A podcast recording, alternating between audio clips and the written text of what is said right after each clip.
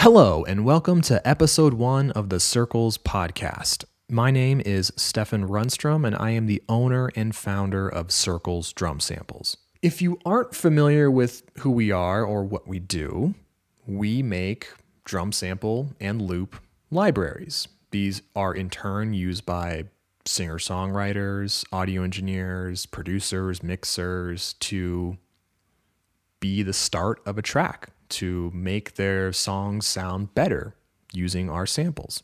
That's the idea. Along the way, we've recorded some more interesting libraries, like Desert and Desert Volume 2, or Buffalo, in which we bring drums outside and record them outdoors. Not in a studio, but outside.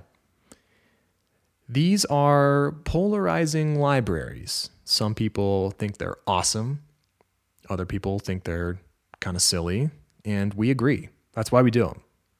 And recording these presents challenges. Recording these libraries presents external challenges, weather, planes, wind, power. Also, how do you make a drum set sound good outside? Is it possible? Yes and no. So we wanted to dive back into these sessions and talk about the recording process, what it's like, and some of the weird phenomenon we've encountered while recording these outdoor libraries. Essentially, it's the weirdness of all these things that really draws us to do these libraries. And we thought a podcast would be a great medium to dive back in and explore these sessions a little bit. So, with that said, we're starting a whole podcast series of audio phenomenon that we find interesting and diving back in and being able to use audio mixed in with the conversation to illustrate these phenomenons. I'm really excited about this just because it's a new format to really learn and understand and tell a story. And that's kind of what I'm always seeking out to do. So I hope you guys enjoy this episode. This is the first episode. We love feedback on this. So, yeah, without further ado, here is my conversation with Tyler Lindgren, who is the other person at Circles Drum Samples, and we're going to talk about recording drums outside.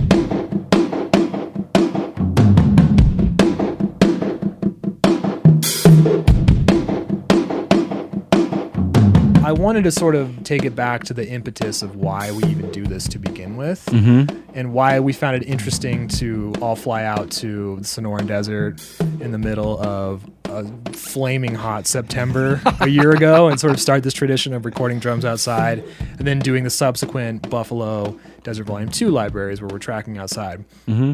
So, if you if somebody came up to you and was like, "What are the benefits of recording?" anything outside, but especially recording drums outside. Mm-hmm. What do you tell them? A couple things. First, being that it is the most fun way to do drums. Because, you know, when you're in a studio, everybody thinks it's all fun and there's a big console and all these knobs. And really, you're just like kind of under a bright light being watched really closely, and everything that you're doing is being watched really closely. The outside provides you with the space to just be fuck it. I'm just gonna play this, and it's and it's great.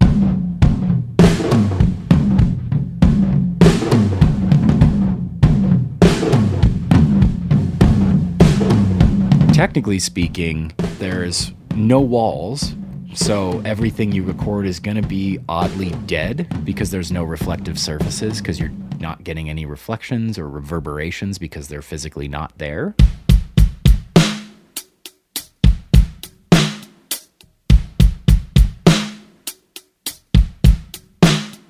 It's deader than dead, but kind of. Right. You know, it's it's oddly dead-ish, but then the other part of it is because it is such an unusual natural space, you have all of these very unconventional effects kind of geological formations that are going to reflect and cause reverb that is very different than what you're going to get in a studio A, studio C kind of vibe or even an echo chamber or it's like the entire your entire you know land that you're on recording is essentially like a giant H3000. You know, oh, the, the delay is time different in the left and right, Right. and you know, or the ridge kit, it's all coming right back at hmm. you, or it's Just just kind of like the changing the setting of the H3000 in the outside world is just moving the drums around. Yeah, moving the drums of the mics. Yeah. So it's a different control of your effects and your origin sounds.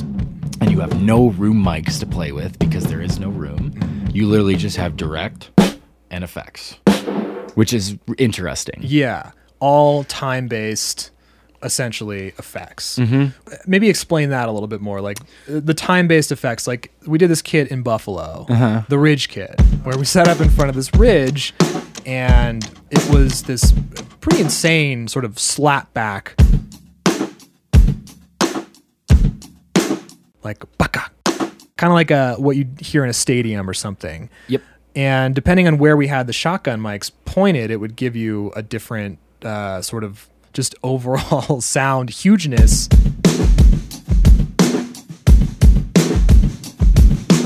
What is actually happening in Yeah. this situation? So, a time based effect versus a dynamic effect is time based means that something is happening to mess with the time after the drum is hit.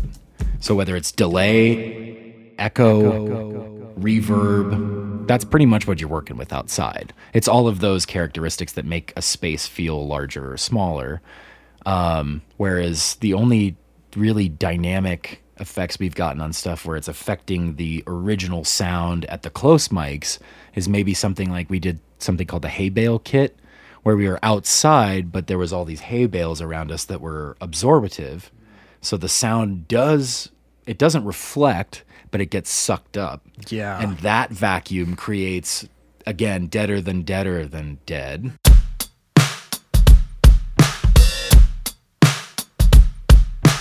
usually it's these you know close mics on the kit getting the raw sound and then a couple very directional mics that you can use to point at what is causing the time based effect Yes. so when you're in you know desert 2 we recorded all the drums in this wash this river wash that was dry thankfully at the time and uh No flash floods. yeah. and um, even if you just clap walking up the canyon, you can hear different echoes coming back from different directions. And depending on how far they are away, they're going to change the pitch a little bit. So it's almost like you have to identify where the cool reflection is and then point a super directional mic directly at that spot so you can catch that piece of the effect. Yeah. So it's almost like you're miking effect pieces rather than turning up knobs or time or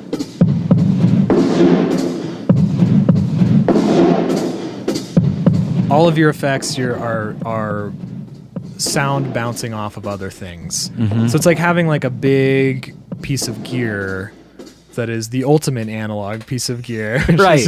echoes and reverbs. So I guess we both understand why people think this is stupid. right.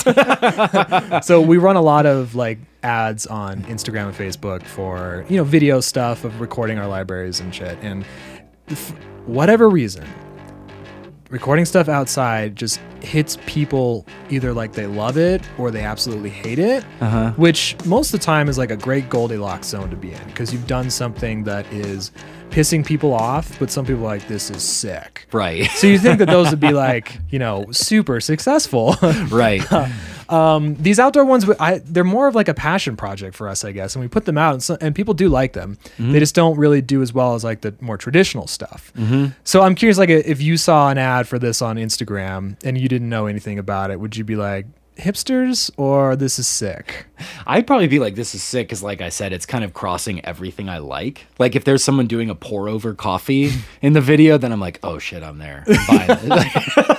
You know? We're just hipsters though, so that makes sense for us. It makes sense. Outdoor, nice coffee, and doing drums and engineering. Like, that like seems a great, great. day. Great right. day to me.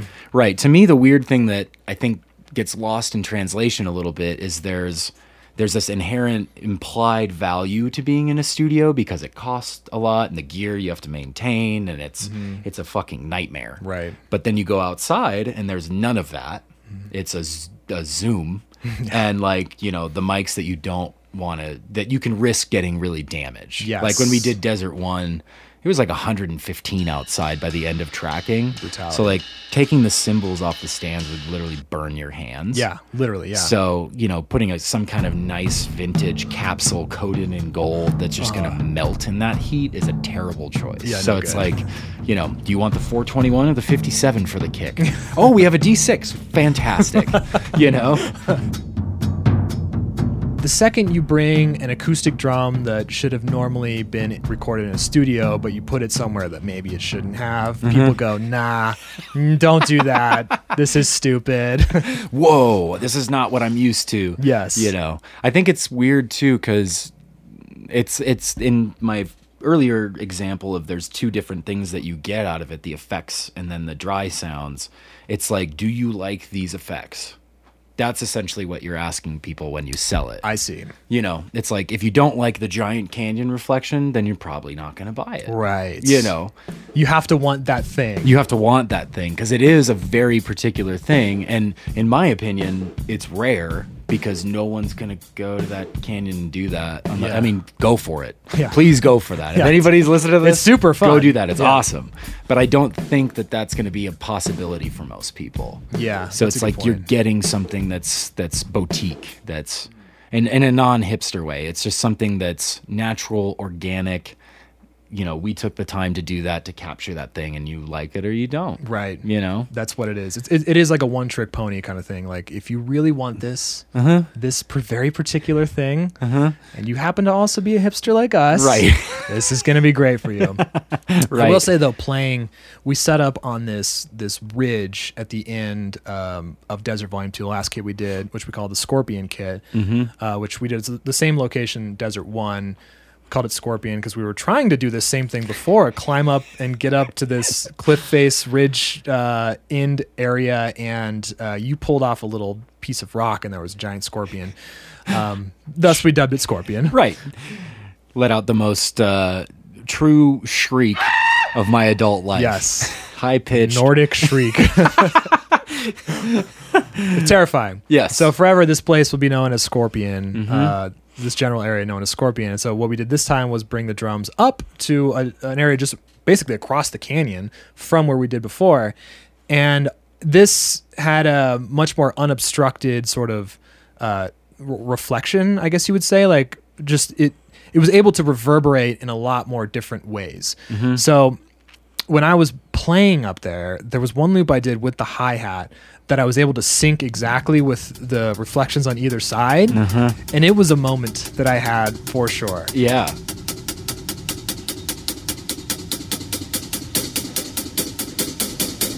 I think about that a lot, and when I hear that loop, I can hear it too. It's like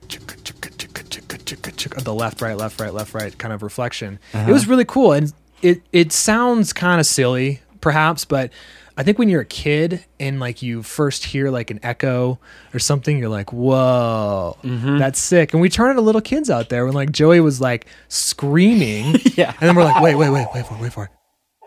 Like it would come back to you. totally So there's there's an element of it being like very juvenile too Yep. that I think we just enjoy doing so much, and it's fun. The visuals are are so fun to capture because they're just so insane. Mm-hmm. Like where we re- recorded and bringing buckets out, and you know we're drinking palomas. It's like it's such a fun experience that I, yeah I think you're right. I do encourage anybody out there that's on the fence about trying something like this to just do it. Uh Uh-huh. huh. It's super fun. It's great. Yeah. It's interesting because the you know, in, in in the circles like universe or whatever you want to call it, like most people gravitate towards the dead sounds. Because Yeah. that's reliable, you know what it is, you can manipulate it, but so much of that is up to the user to create the vibe on top of those things. Sure. Whereas these outside packs, because of what they are, Right. there's instant vibe there. So like if you want to make a drenched in mezcal Paloma record Mm-hmm. from the fucking desert or like the neo western, you know, punk rock record, then Yeah. you got that vibe in these sounds.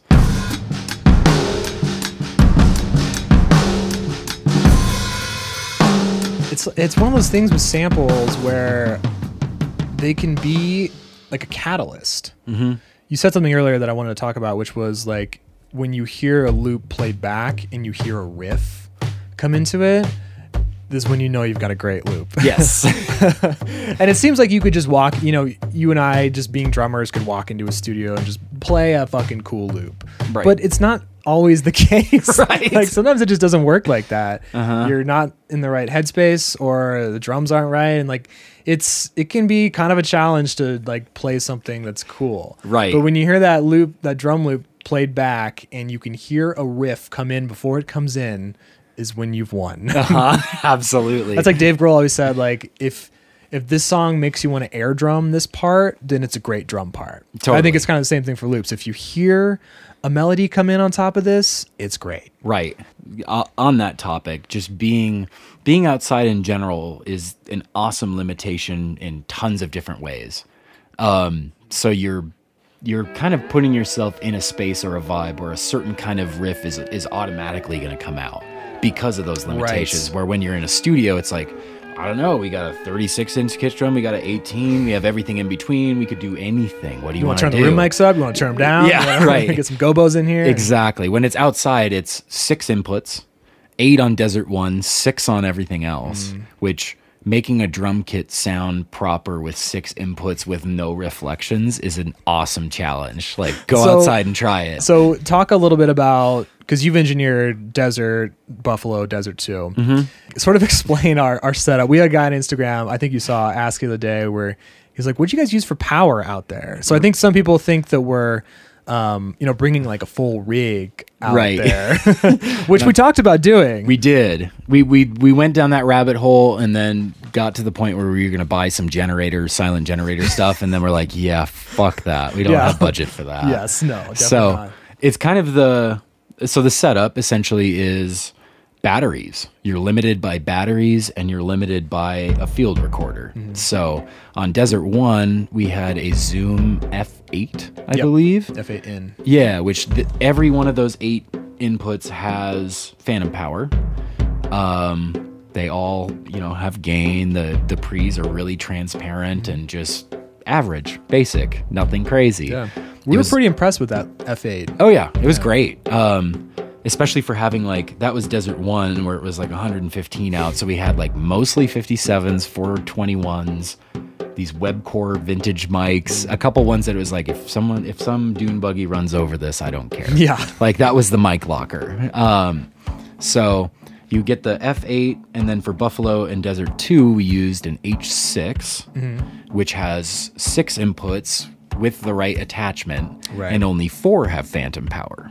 Right. So you're very, very, very limited in a really interesting and fun way. So Desert One, although we had eight inputs, it being the first one, we did a lot of close miking stuff like, oh, you're going to want to snare under. No, you're not. Like, I found out later, like, we muted probably five out of eight of the channels for the mixes. But yeah, so it's essentially we set up the the Zoom recorder, and then all the mics get plugged into a snake, which goes 50 feet to the Zoom recorder, which usually hangs out near someone's back of their car.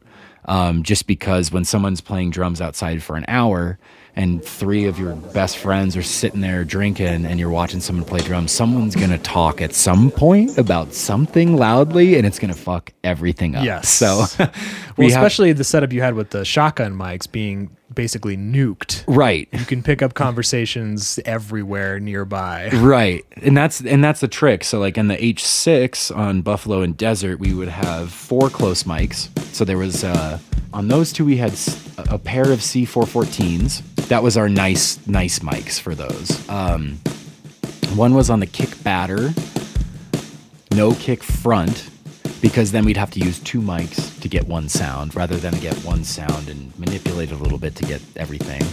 And then the other 414 It's kind of like a mono overhead I setup. think we used like a yeah mono For one of 'em? overhead for one of them, for a few of them. Yeah. And then I had these AKG uh, 451 pencil condensers that we were using for like snare top and something else that was random. Right. That's another interesting thing about these packs is Very eclectic. Yeah, eclectic and in doing them outside because there's no reflections, you almost lose some detail immediately. Right. So using a condenser microphone is going to hype the high end just by design anyway. So you can you can get away with a lot more using nicer mics. Learned that from Desert One. Yes, we did. So you've got the close mics set up, and then we have a pair of uh, Rode NTG threes that gets set up usually facing away from the kit, anywhere from 10 to 40, 50, 100 feet away. That, like Stefan said, they're nuked. They have to be gained up so hot to get the reflections at a, at a reasonable lo- volume that's compared to a microphone that's two inches from the snare head. Right. So it's it's that dichotomy of close, far, all on the zoom. You can't see any of the waveforms. There is a small LED meter for gain, and you monitor everything in the nicest headphones you want to take outside. yeah.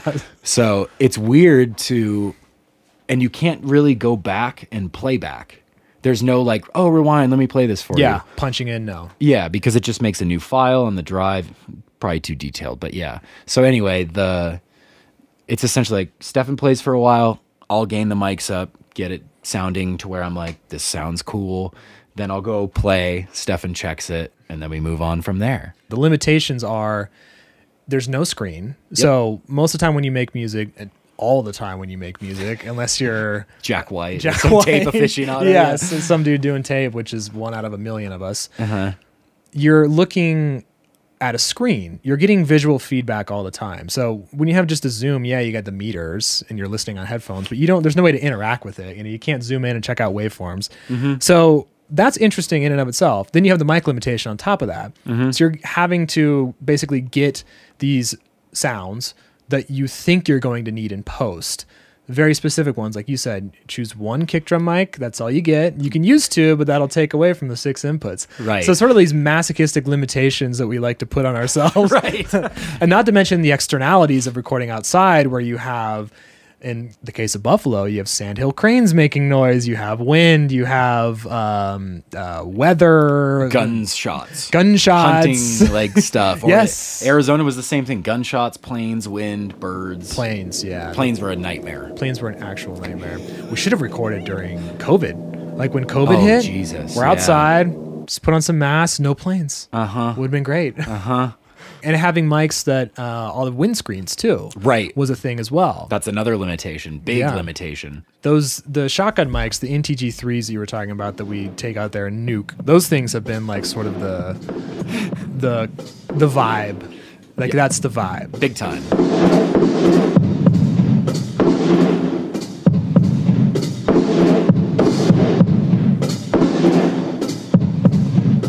Had one for Desert One. That's mm-hmm. when you first discovered. it. You're like, hey, I'm gonna point this. I'm gonna point this mic actually across and not point it at the drums. I'm gonna point it away from the drums and catch this reflection. And that that's the first time I've heard anything like that.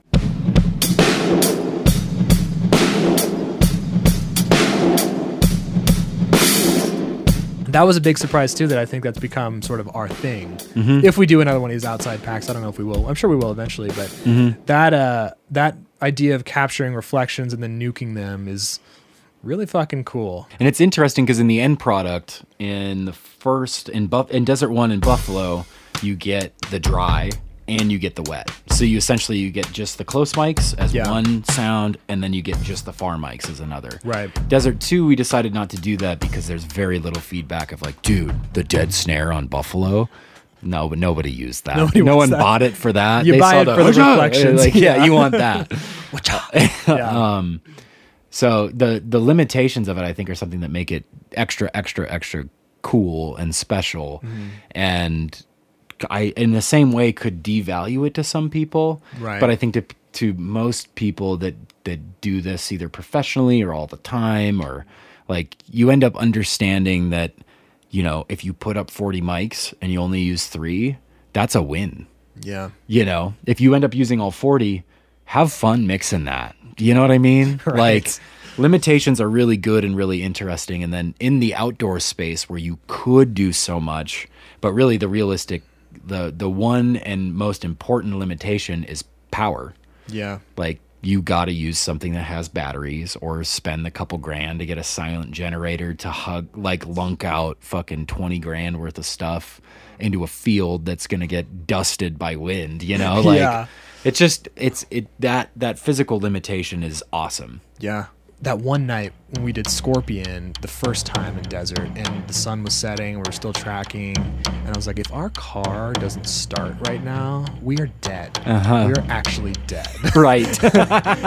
so moments like that when you have there's just total limitations being in a weird space gets you in a headspace it's i think it's it's a combination of all these things that makes it enjoyable on a personal level and also we try to distill it into a, a useful songwriting tool or just m- uh, making a vibe tool and there's definitely there's some diehard desert buffalo people that are like i fucking love that shit yep. but it is still very niche, which is interesting because I, I didn't know what to expect that first one we did. Mm-hmm. I still didn't know what to expect with volume 2 So it's just interesting to see it play out and realize a little more and more that maybe this is just. Maybe this is just for us. Maybe this is just like a fun experiment, and the people that really want it will get it. Right. And everybody else will just buy Dead Volume One and Dead Volume Two. Right. Apparently, that's what people really want. right which is which is a good thing you know it's fun to have a variance of stuff out Yeah. there and it's a, i think it's a weird time culturally for the outdoor stuff because like you said the there's so much thirst for cinematic sounds right now Sure. but there's a giant disconnect between drum set being like rock music jazz music like you're pigeonholed into being not a percussionist not a sound designer Yeah. it's just drummer drum sounds for drum people doing drummer shit yeah. you know like and i think that just gets misunderstood by a great number of people Mm-hmm. That's and interesting. and to what like music is right now it isn't this t- 20 minute brian eno symphony of arp 20 you know 2600 mixed with these this indonesian gamelan choir like you know that's not what everybody's I don't know buying half that right shit now. is, by yeah the way. awesome perfect you know it's just uh people people that have money to spend on music generally are making money at music generally or they're Yeah. having such a great time doing it that they're going to invest in the tools that continue to allow them to have such a great time Yeah. so with the outside stuff it's just it's such a its own thing that you got to hit the right person at the right place with the right time and line to make it really like sink in Yeah. but you know it's obviously very much sunken into both of us yeah. We're, we're a little uh, desert through and through. yeah desert 3 no but um in the outside stuff there's dead stuff for people to be stoked on there's alive stuff for people to be stoked on Yeah. there's like there's a definite mojo and energy that you can feel in those sounds Yes, yes. too I agree. I think that's that's a good point that hasn't really been talked about, and again, I think falls in line with our sort of woo woo hipster Right. attitude toward it. But I think there is something there in in that.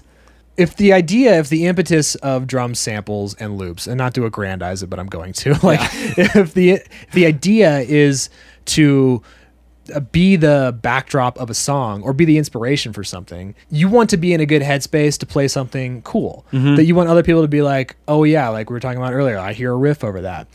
Being outdoors happens to bring out something interesting in you that your your mindset's completely shifted. Mm-hmm. Like when we were recording in a fucking hay bale, a giant mountain of hay bales, like you couldn't help but be like, this is hilarious. Uh-huh. And like what sounds cool? Because I'm like digging it back here. And so those are all just like super fat, ridiculous grooves that sound great is because you're in a headspace. And I've mm-hmm. actually gotten emails from people using the hay bale kit to like do a song and I hear it back, I'm like, that's fucking dope. Like if you didn't know that was in a hay bale, like if we just marketed the hay bale pack as like uh big fat loops. right dead 3 Yeah.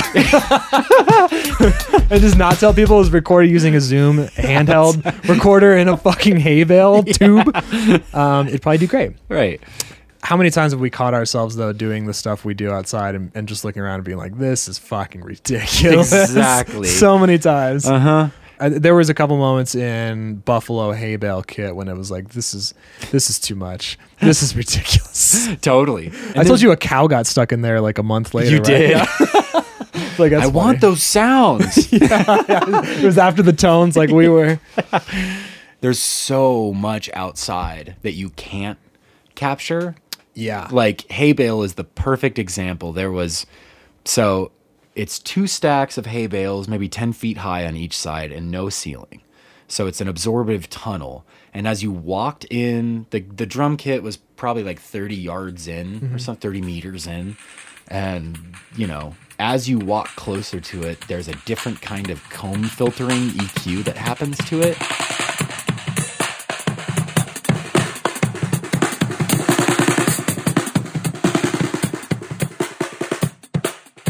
So we're like, we're gonna set up mics at every different distance where it sounds different enough.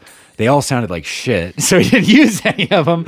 But that psychoacoustic phenomenon of walking away from a drum set through a hay bale thing was like just wild. That to was experience. the weirdest, like, natural psychoacoustic effect I've ever heard in my life. Same. Low cut, helium induced voice. Like, I don't even know how to describe it. It was just the craziest thing. How does it sound in there?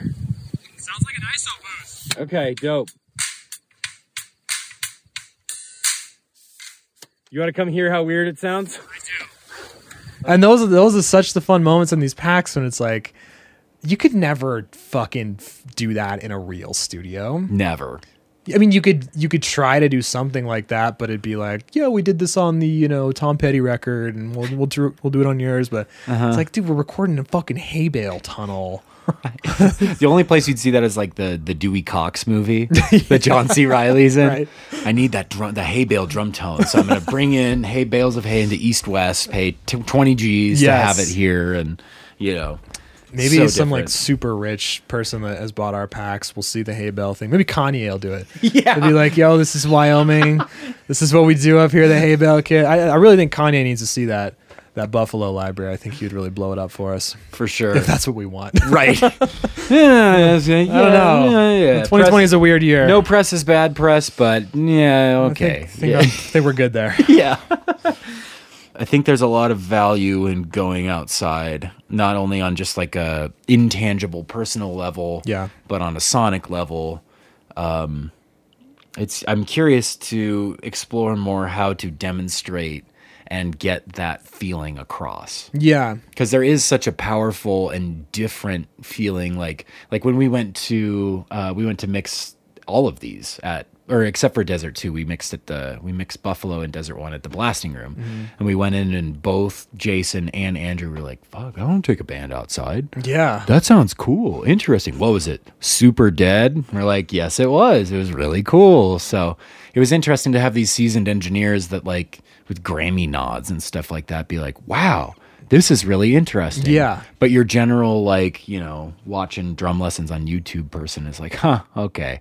A little bit cool you got like bonham ish whatever you know but there is there is so much usable goodness and good vibe in there that Yeah. i hope i hope that in the future it, it connects whether it's with the cinematic people or the drum set people or the producer people or fucking patagonia like you know like Very hopefully true. it'll connect with somebody enough that um they that this feeling of doing it can be shared Yes. because i think that's to me that's the most powerful piece of it it's yeah. like you're getting uh, a sample slice no pun intended of what we did not only in sonics but in vibe and feeling Sure.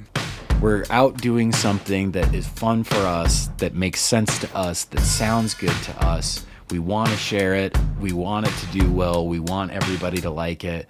Whether or not that happens, that doesn't necessarily matter, but it's the process of doing something you like in an innovative way with limitations that makes it just kind of sparkly and starry eyed and, Yeah. you know, great. That's it. That's everything. Right, right. like- it doesn't get any better than that. I remember in Desert 2 specifically, there was a moment when I was looking around and it's just, it was four of us.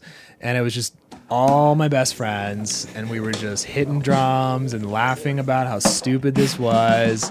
And it was like, this is the best it's ever to get. Uh-huh. totally. so I don't know. It's I just love doing. it. I love the creative process too of just capturing it all and distilling it into a a pack. And I I just you know again I think you're totally right. Like if you love it, who gives a shit? Just you know put it out there and let people do whatever they want with it. But it was it's just one of those days when it was like, this is a perfect day. Yep, exactly. magic. Magic. Real magic. I think that's probably a good spot to end on, unless you got any other uh, gems in there. I got nothing. Sweet. Nothing. First podcast down the tube. Perfect. That was fun, man.